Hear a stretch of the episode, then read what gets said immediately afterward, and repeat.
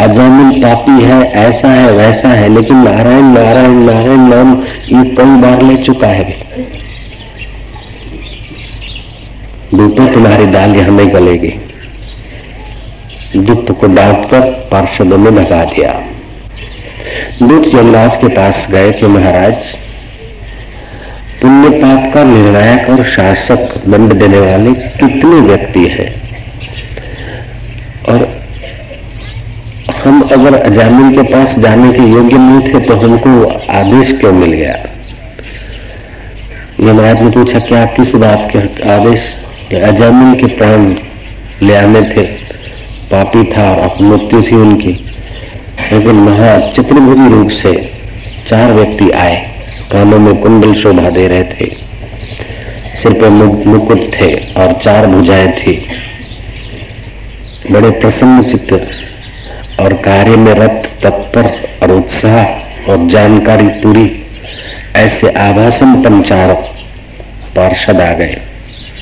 तो हम आपसे ये पूछते हैं कि शासक अगर बहुत होंगे तो एक बोलेगा, इसको सजा दो, दूसरा बोलेगा, नहीं दो, तीसरा बोलेगा, आधी दो, ये तो संघर्ष रहेगा। और शासक, अगर आप एक ही हैं तो ये दूसरे चतुर्भुजी किसने भेजे? तब यमराज कहते हैं कि शासक तो मैं हूँ। मैं क्रूरता से उनको फल नहीं देता नियति के अनुसार फल देता हूँ। लेकिन भगवान अपने भगवान नाम और भागवती धर्म के अनुसार, जीव के कर्म नहीं देते, अपना स्वभाव के अनुसार उसको फल देते। हैं तो अजामिल ने इतने सारे पाप किए कि नारायण नारायण नाम ने अजामिल की अपमृत्यु टाल दी। और नारायण नाम ने अजामिल को वो दृश्य भी दिखाया कि यमदूत देखने, लेने को आए और पार्षद लेने को आए। मेरे पिता को भी ऐसे देखे थे और माता जी को बता रहे थे, देखो देखो, ये हो रहा है। और पहले ही बता दिया कि फलाने दिन एकादशी के दिन इतने इतने बजे जाएँगे। जो लोग कबूतरों को दाना देते हैं, उनको अपने मृत्यु का पता चलता है किस दिन होने वाली है। ऐसा मैंने सुना है, अनुभव नहीं किया है। जैसे अनुभव करके तो फिर कोई बोलता भी नहीं, सुना है शास्त्रों की बात। शास्त्र वालों ने अनुभव कैसे किया? कि वो अत्यंत सूक्ष्म जगत में जाते हैं, एकदम ऊंचाई पे पहुँच जाते हैं।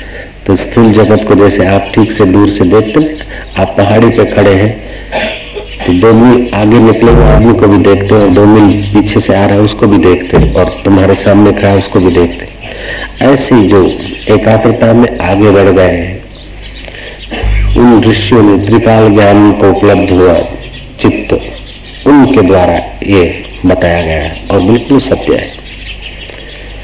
तो भगवान नाम चाहे नारायण नाम हो, चाहे हरि नाम हो, चाहे राम राम नाम हो। अथवा भगवत तत्व को पाए हुए ब्रह्मवेता अपने भगवत तत्व से जुड़कर डेंडे नाम दे देते हैं तो भी उस डेंडे जैसे नाम से भी काम बनते। तो भगवान नाम से नाम महाराज का स्वभाव जुड़ जाता है। भगवान नाम से नाम महाराज का आनंद जुड़ जाता है। भगवान नाम से नाम महाराज का नाम महाराज मतलब वो चैतन्य आत्मदेव का स्वभाव जुड़ जाता है। इसलिए भगवान नाम किसी भी जाति का, किसी भी रय का और किसी भी कर्म करने वाले किसी भी कर्म के करने वाले का, अगर भगवान नाम में भाव से, अभाव से, कुभाव से अगर भगवान नाम की महफिल में आ जाता है तो उसका कल्याण होना शुरू हो ही जाता है।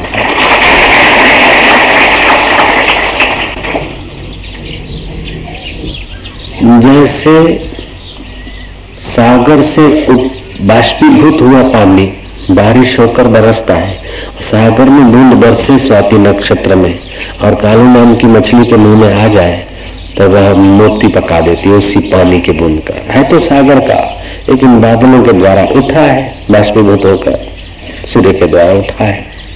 और वही पानी की बूंद मिलती है, उसको और पेटाल में चली जाती कालो नाम की मछली। तब तक बाहर नहीं आती, इधर उधर नहीं भटक रही, जब तक बूंद को मोती में बदला नहीं। और कुछ जगह पर पानी बरसता है तो गंगे हर, यमुने हर, नर्मदे हर, तापी माता की जय होकर पूजा जाता है। कुछ तालाबों में, कुछ कैनालों में, कुछ कुछ जगहों पर वो पानी अपने अपने नामों से अपने अपने कैनालों के नाम से पाया जाता है। कुओं में, तालाबों में अपने अपने नाम से वो पाया जाता है। और खेतों में अपने नाम से उसका रूपांतर होता है कि गन्ना ये ज्वार, ये बाजरी, ये फुदीना है, ये फला है, लेकिन उसमें जिगरी जान तो पानी है, पानी का आधार तो पानी कहीं फुदीना के रूप में हो जाता है तो कहीं गन्ने के रूप में हो जाता है तो कहीं गंगा और यमुना के रूप में पूजा जाता है।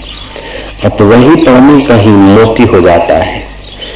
लेकिन जहाँ गन्ना और खेत नहीं और सागर नहीं, ऐसे काले कलुट ठोस सड़क पर जब पानी बरसता है तो न गन्ना होता है न फुदीना होता है न आलू होता है न गोभी होती है न मिर्च होता है कुछ भी नहीं होता।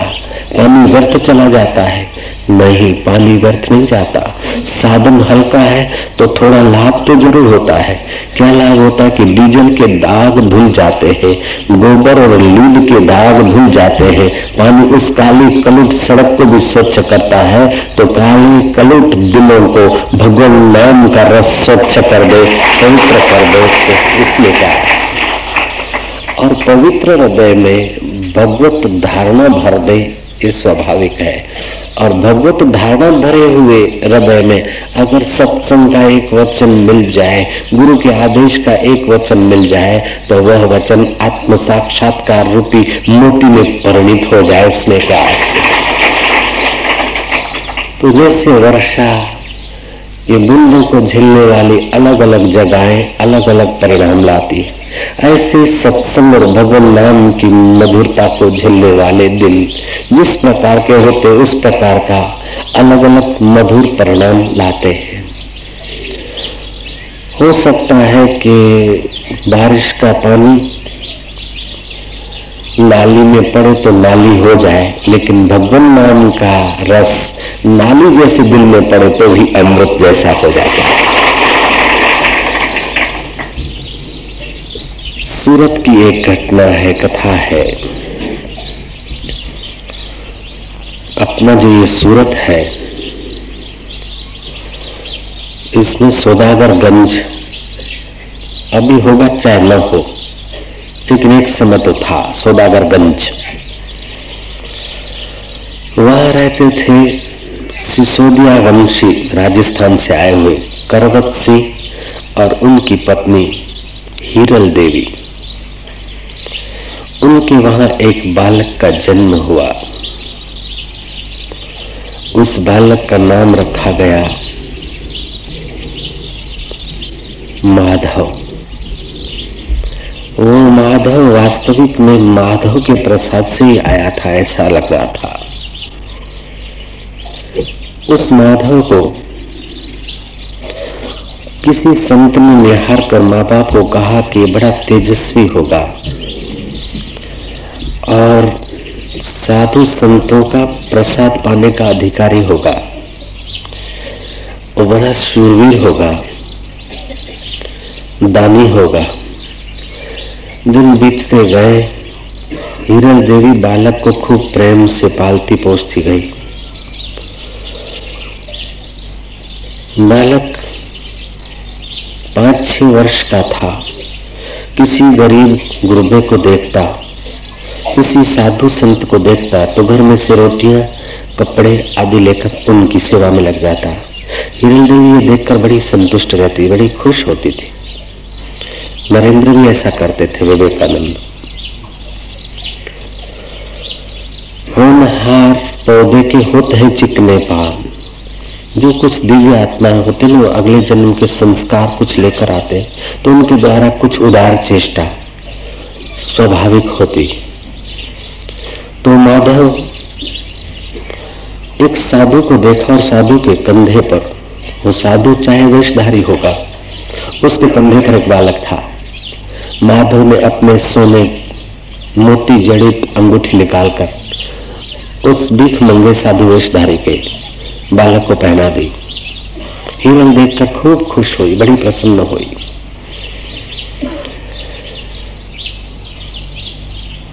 विक्रम संबत सोलह सौ के आसपास की बात है।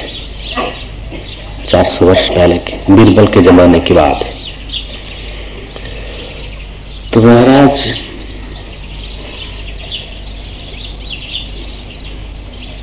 समय बीतता गया और वो माधव इतना तो प्राण बल वाला और इतना हिम्मत वाला था कि उसको देखकर माँ बड़ी खुश होती थी। प्राण बल हो, हिम्मत हो क्रिया शक्ति हो, इन क्रिया शक्ति को अगर भाव देकर भगवान की तरफ़ न मोड़ा जाए तो वह क्रिया शक्ति काम में, क्रोध में, संघर्ष में, सताने में कहीं भी वेस्टेज हो सकती है। एनर्जी है, विद्युत है। उसको अगर सत्संग के एम्पलीफायर में लाइन दे दो। तो पुण्य काम करेगी और स्लाटर हाउस के उस मूँगे प्राणियों को कत्ल करने में करंट का उपयोग करो। वो एनर्जी है। फ्रिज के साथ जोड़ दो तो शीतल बर्फ़ बना देगी और हीटर के साथ जोड़ दो तो पानी गर्म कर देगी। एक शक्ति है, प्राण शक्ति थी। गुरुमुख जीवन न होने के कारण उस माधव की जीवन शक्ति, प्राण शक्ति ने एक गलत रास्ता पकड़ लिया। होनहार था, लेकिन संग नहीं मिला, सत्संग नहीं मिला। तो नगर सेठ की पुत्री सजना के साथ उसका परिचय हो गया और एक दिन सजना को लेकर भाग गया। जब तक परमात्मा प्राप्ति नहीं होती, तब तक ये मन किस समय, कहा, कैसा धोखा दे दे? कहना मुश्किल है, इसलिए संत शास्त्र और महापुरुष कहते हैं कि मन को सत्संग में रखो, सदा इसको किले में रखो। सत्संग और सत्पुरुषों के किले में मन को रखो। जब तक विकार रूपी शत्रुओं पर विजय नहीं पाया, तब तक मन को बार बार सत्संग के किले में ले आओ, साधन के। उस सुमधुर वातावरण में लाओ, नहीं तो धोखा दे सकता है। हुनहार माधव, अहुनहार के रास्ते चला है। माँ के दिल पर कितनी छुरियाँ घूमी होगी, कैसे भाले लगे होंगे पिता उनकी पीड़ा पीड़ा में शरीर छोड़ दिए। और माँ ये दुखद अवस्था देखकर, मेरे बेटे की विकारी ज़िंदगी सुन दे सुनकर माँ रोते रोते बूढ़ी हो चली। थोड़े ही दिनों में बुढ़ापा माँ के शरीर पर उतर आया। माधव सजना को लेकर भगा, लेकिन सजना का प्रेम लंबा समय टिका नहीं। उस जमाने में ऐसी होटलों की व्यवस्था नहीं थी। लवर लवरिया भाग जाओ और होटल में जाकर रहे।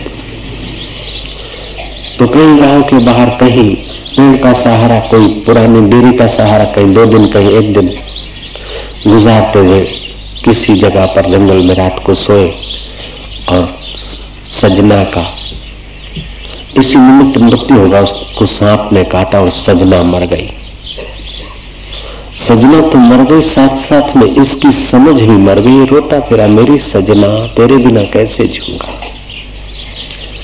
नैन का चैन चुरा कर ले गई, कर गई नींद हराम बस वो हाल हो गए उस माधव के। पागलों की माई दर दर भटकते, ठोकरे खाते खाते। अहमदाबाद और सूरत के बीच के इलाके में भटक रहे थे। ईद के दिनों में अहमदाबाद के सूबा ने अपने पचास सिपाहियों को आदेश दिया कि गायों को ले आओ कहीं से। तो पचास सिपाही कुछ रबारियों की भरवाड़ों की गाय हम्म, रबारी और भरवाड़ों को मार पीट कर उनकी गाय लिए जा रहे थे। ये अन्याय उस माधव से सहा नहीं गया कि गायों को कतलाम करने के लिए और फिर इन गायों पर जीने वाले, गुजारा करने वाले लोगों की गाय छीन के ले जाना, शासन का फल, ये सरदारी का फल, ये ये जुलम, और वहाँ पचास सिपाही, एक प्राण बल था, और परहित के लिए उसका दिल उमड़ पड़ा। क्षत्रिय कुल में पैदा होने के कारण तलवार रखता था। पचास सिपाहियों से अकेला भिड़ा है। कईयों को तो पिटाई करा, कईयों के हाथ कटे और कई जान छुड़ा कर भाग गए। वो अकेले वीर ने निर्दोष गौ माताओं की रक्षा की और उन गरीब बेचारे ग्वालियों को उनके गाँव जाकर गाय लौटा दी। उन गरीबों की दुआ मिल गई इसको। इसके पाप धुले। मन में शुभ विचार पैदा हुआ कि माँ, मेरी याद में रोती होगी। मैं तो उसकी याद में रो रहा हूँ, सजना की याद में, लेकिन मेरी याद में मेरी माँ रोती होगी। घर आया है। बेटे का दुराचार और सजना को लेके भगना गाँव में भजे थी। इन पीड़ाओं से माँ का दिल पीड़ित तो था। थोड़ा तो रोष बरसाया माँ ने, लेकिन माँ का रोष बच्चे पर कब तक कितना टिकेगा। छोरू कछोरू थाय, मावतर कमावतर न थाय, पुत्रो कुपुत्रो जायस्ते तदपि माता कुमाता न भवती। भगवान, संत और माता पिता कितने भी कठोर दिखे, फिर भी उनकी कठोरता टिक नहीं सकती, क्योंकि उनका हृदय ही ऐसा है। वो प्रेम की, करुणा की, उदारता की, स्नेह की, सज्जनता की मूर्ति होते माँ ने थोड़ा बहुत ठपका दिया, थोड़ा बहुत मुँह चढ़ाया, लेकिन मुँह चढ़ाने वाली माँ को बच्चे पहचानते कि कितनी देर मुँह चढ़ाएगी। थप्पड़ उठाकर मारने वाली माँ की थप्पड़ को बच्चे जानते हैं कि चली है अढ़ाई शेर की, लेकिन गाल पर अढ़ाई तोले की भी नहीं रहती है, ऐसी हो जाती है। परसे हो मारी सो, जो तुम नहीं मोनो तो हो परसे એ બાવા એને મોન પકડી જાય અને ખરેખર કોઈ આવે ને કે મારી પકડી જાઓ અને फांसी लगा दो कि जा जा हुआ तो तुम महान आत्मा बनेगा लेकिन ये तो ऐसा हुआ इससे तो मेरे कुक से कोई पत्थर का जन्म होता सचमुच में पत्थर के जन्म को थोड़े चाहती थी तो बोल देती बेचारी माँ તું જન્મ્યો તારા કરતા પથ્થરો જન્મ્યો તો હારવો તું મુવા એવું કહી દે પણ અંદરથી કઈ બીજું વળી ગયું હોય હો ભૂલો ભલે બીજું બધું મા બાપ ને ભૂલશો નહીં અગણિત છે ઉપકાર એના એ કદી વિસરશો નહીં ધન ખર્ચતા મળશે બધું મા બાપ મળશે નહીં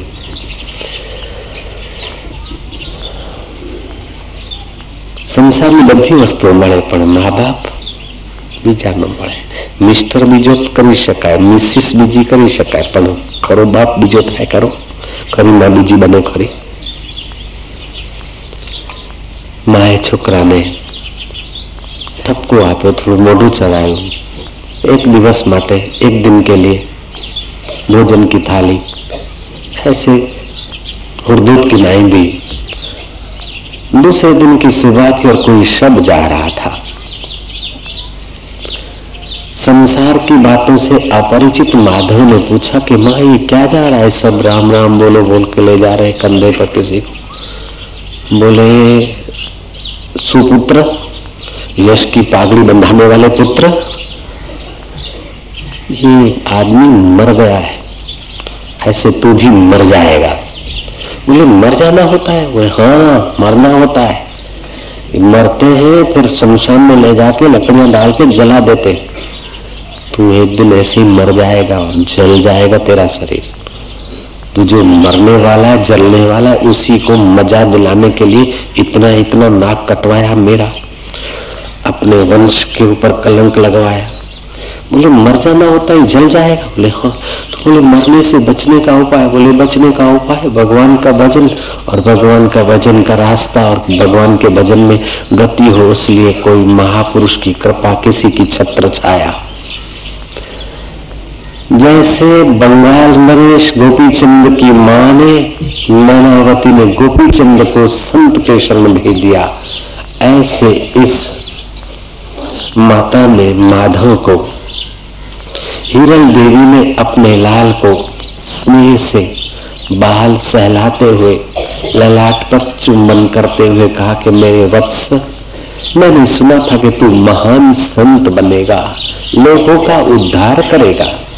और तेरे द्वारा ये हुआ है, मुझे दुख होता है। बेटा, अगर अभी भी तू मेरे कुक से जन्मा है तो जा किसी संत की शरण। और वो संत की शरण, ऐसी शरण पकड़ना कि मौत के पहले तेरे को परमात्मा की मुलाकात हो जाए। राज हुआ भी ऐसा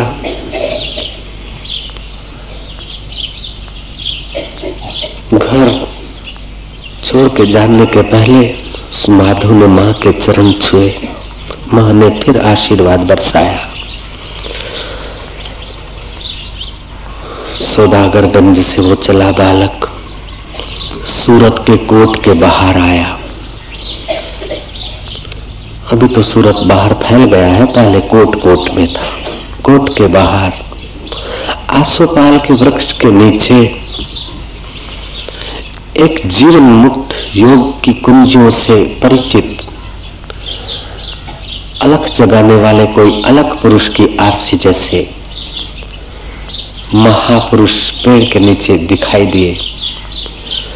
उनकी शरण में प्रणाम किया। उस महापुरुष का नाम था योगी रामदास, समर्थ योगी रामदास। लोग उसको समर्थ दास भी कहते थे। शिवाजी के रामदास अलग, ये समर्थ दास अलग। उनके चरण में उसने प्राणायाम, धारणा, ध्यान सीखकर अपने मनोवृत्तियों को संयत किया, योग सामर्थ्य उनमें प्रकट होने लगा। शरीर को एक खिलौना मानने की बुद्धि उनकी हो गई थी। समर्थ दास ने अपने शिष्यों की कसौटी करने के लिए खास शिष्यों को बुलाया कि गुरु की आज्ञा कौन टालने को तत्पर है? और शिष्य की कसौटी इसी में है कि गुरु की आज्ञा क्या कि उसको कितना कितना निछावर करने की अथवा क्या क्या काम करने की धगस। गुरु को खुश करने के लिए क्या क्या कर सकता है? तो कितना गुरु का महत्व जानता है? हम पहली बार जब गुरुओं के चरणों में जाते तो उतना महत्व पता नहीं चलता। जब धीरे धीरे जाते हैं और जो जो साधन करते हैं त्यों त्यों गुरुत्व का महत्व का पता चलता है। जितने बालक ऊँचे उठते हैं इतने इतने प्रोफेसर और मास्टर की पढ़ाई का मूल्य समझते हैं। पहले तो उन्हीं बच्चों को लॉलीपॉप देकर बुलाया जाता है स्कूल में। आयुओं को और नौकरियों को ड्यूटी सौंपी जाती पुचकार के स्कूल में ले जाए और जब बच्चा पढ़ने में काबिल होता है समझदार होता है तो वही बच्चा एडमिशन के लिए लाइन लगाता है लागवक करता है डोनेशन देता है और शर्तें स्वीकार करता है આમ કરવું પડશે આમ કરવું પડશે આમ કરવું પડશે કોલેજના બધા નિયમો શિરોધાર કરે છે કારણ કે બચ્ચો ભણી ગણીને થોડો હોશિયાર થયો છે अगर केजी के समय वो नई नियम दे दिए जाए तो कोई बालक जा नहीं सकता। केजी में तो वेलकम होता है। ऐसे ही जो पुराने लोग आते हैं तो उनको देखकर मैं जरा मुँह मोड़ देता हूँ या नाराज़ हो जाता हूँ थोड़ा। नए लोग आते ना तो मैं भीतर से बाहर खिसक के आता हूँ। किसी को किताब तो किसी को प्रसाद, क्योंकि केजी वाले हैं। केजी वालों को जरा ममता देना चाहिए। કે જે પુરાને હે વો સોચતે કે બાપુ પહેલા જેવા રહ્યા નથી. પહેલા તમને વાલ કરતા તમે હવે જરા હોમ દેખાડે છે. પણ તમને કોલેજમાં લઈ ગયું છે, હવે તમારે એડમિશન માટે લાઈન લગાવવી પડે પૈસા. અને રોજ જૂના જૂના આવતા હોય કોલેજ વાળા આવતા તો કેજી વાળાનો વારો ક્યારે આવે? એટલે કોલેજ વાળાએ બહુ લાઈનમાં આવવું નહીં. એક વર્ષ દીક્ષા લીધે થયું હોય, એ લોકો આવવું નહીં. અને બે ચાર વાર આવી ગયો તો ફરી પાછું વારંવાર આવવું નહીં. જય શ્રી કૃષ્ણ. આ માધવદાસની કથા સાથે આશારામની કથા ને ચેલારામની કથા એ ભેગી ચાલે છે. નારાયણ નારાયણ નારાયણ નારાયણ. એવો કયો મારો શિષ્ય છે કે મારા માટે પોતાનું માથું દઈ દે?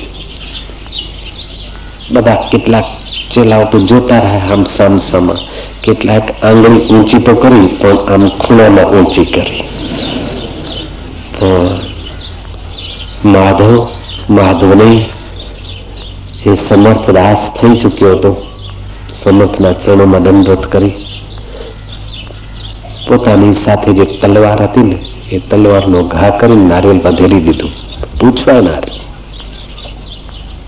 હાહાકાર થયો પણ સમર્થ દાસે એનું સમર્પણ જોઈને હયું એવું તો ઉછળાવી દીધું કે માથું ધડ સાથે જોડી પોતાનું સામર્થ્યમાં વિશેષ પધરાવી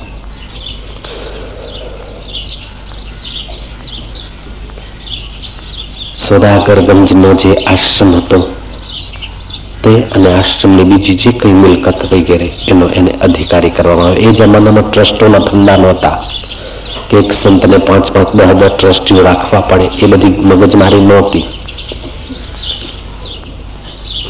પણ તો આશ્રમની વ્યવસ્થા કરીને યાત્રામાં ગુરુનો દેહ થયા પછી તેઓ યાત્રા કરવા લાગે તે સમયમાં તેમની માધવદાસની ઉંમર ફક્ત વીસ વર્ષને કેટલાક થોડાક મહિનાની હતી હરિદ્વાર જતા રસ્તામાં દિલ્હીમાં ચાંદની ચોક દિલ્હીના ચાંદની ચોકમાં રોશન આરા નામની વૈશ્યાએ ઉપરથી એમનું સૌંદર્ય જોઈને નોકરો મોકલ્યા અને કેમ કરીને ફોસલાવીને મહારાજને લઈ આવો રોશન આરાએ મહારાજની આગળ પોતાની तुच्छ वासना तृप्त करवानी रजूआत करी मैं आपको देखकर मेरी आंखें आपके पर फिदा हो गई પણ હવે તો સમર્થ દાસની કૃપા થઈ હતી રોશન આરાના કાલાવાલામાં અને એના મુખમંડળની રોશનીમાં હવે સપડાય તેવા આ માધવ નહીં નિગુરા માધવ અને સગુરા માધવમાં ફેર છે અસાધક માધવમાં અને સાધક માધવમાં ફેર છે પેલા સાધના નહોતી એટલી બધી તેથી પેલી છોડીની સાથે લવરી લઈને ભાગ્યા હતા પણ અત્યારે લવરી હામે કગરે છે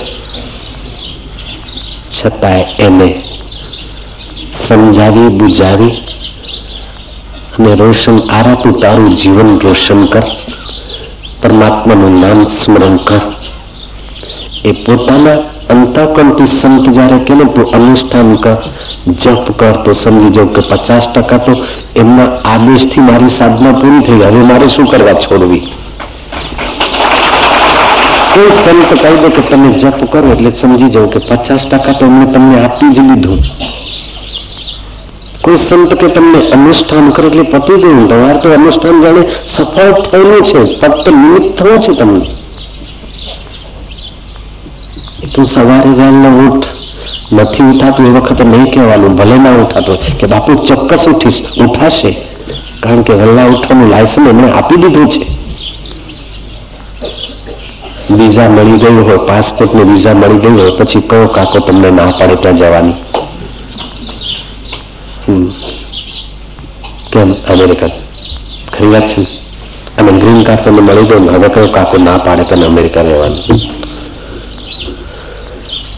બાપુ અમેરિકા તો રહું છું, પણ અહીંયા ભારતમાં જ રહું છું જાણે. દરરોજે ધ્યાન કરું છું, અઠવાડિયે અઠવાડિયે સેન્ટરમાં જાઉં છું, એટલે હવે અહીંયા મોટા સેન્ટરમાં આવી છું. એ બરાબર છે. પણ એક વાત તો ચોક્કસ સમજો કે એક વાર હરિનામનો રસ લાગે તો અમેરિકાના ડોલરનો રસ તમને આકર્ષી શકે નહીં. અને અપ્સરાનો રસ કે ગંધર્વનો રસ તમને બુદ્ધુ બનાવી શકે નહીં. तो रोशन आरा क्या होगी એને बुद्धू बनावे रोशन आरा ने કહ્યું કે તું ભગવાન का रस ले स्वीकारो કે रस में तो तेरी और मेरी बर्बादी होगी સમજણ આપીને સંત પુરુષે શક્તિપાત કરે છે આમ દ્રષ્ટિ દ્રષ્ટિ માત્રથી પોતાનો ભાવમાં સ્થાપિત કરી દીધું એ રોશન આરા સિયા રામ રામ રામ રામ રામ ભક્તાણી થઈ ગઈ તેમ દિલ્હીમાં એમને અકબરના સુપ્રસિદ્ધ મંત્રી બિરબલ મળ્યા બિરબલ એમના સત્સંગથી પ્રભાવિત થયા અને બિરબલ જયારે બગદાદ જતા તે પહેલા એમના દર્શને આવ્યા અને બિરબલને ધર્મ ઉપદેશ આપ્યો માધવદાસે બિરબલ યુદ્ધમાં હણાયા કેટલાકનું કહેવું છે ત્યાં બિરબલ સમાપ્ત થઈ ગયા પણ કેટલાક પુસ્તકોમાં જોવા મળે છે કે સમાપ્ત જેવા થઈ ગયા પણ ત્યાં એક સુયોગ્ય સેવક એમની સેવા કરી અને એમના તનમાં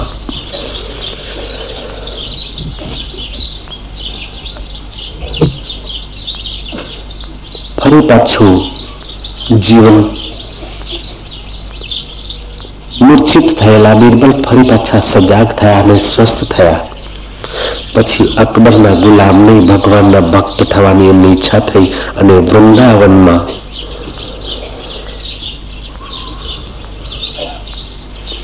બિરબલ સંત સુહાગ નામે ભજન કરવા લાગ્યા એનું નામ બદલી નાખ્યું બિરબલ નામમાંથી સંત સુહાગ કારણ કે હું મરી ગયો હતો પણ મારી રક્ષા માધવદાસના ઉપદેશે કરી હોય એવું મને લાગે છે. એટલે હજી મારો સુહાગ ચાલુ છે. મારો પતિ હજી મને પામવાનો મારો બાકી છે. એટલે હું સુહાગણ છું અને મારો સમર્થ ગુરુ છે. એ ભાવનાને અનુસરીને બિરબલે પોતાનું નામ રાખ્યું સંત સુહાગ. હજી સુહાગ છે મારો. અને સંત સોહાગના નામથી બિરબલ વૃંદાવનમાં છેલ્લું જીવન યાપન કરીને પરમપદને પામ્યા.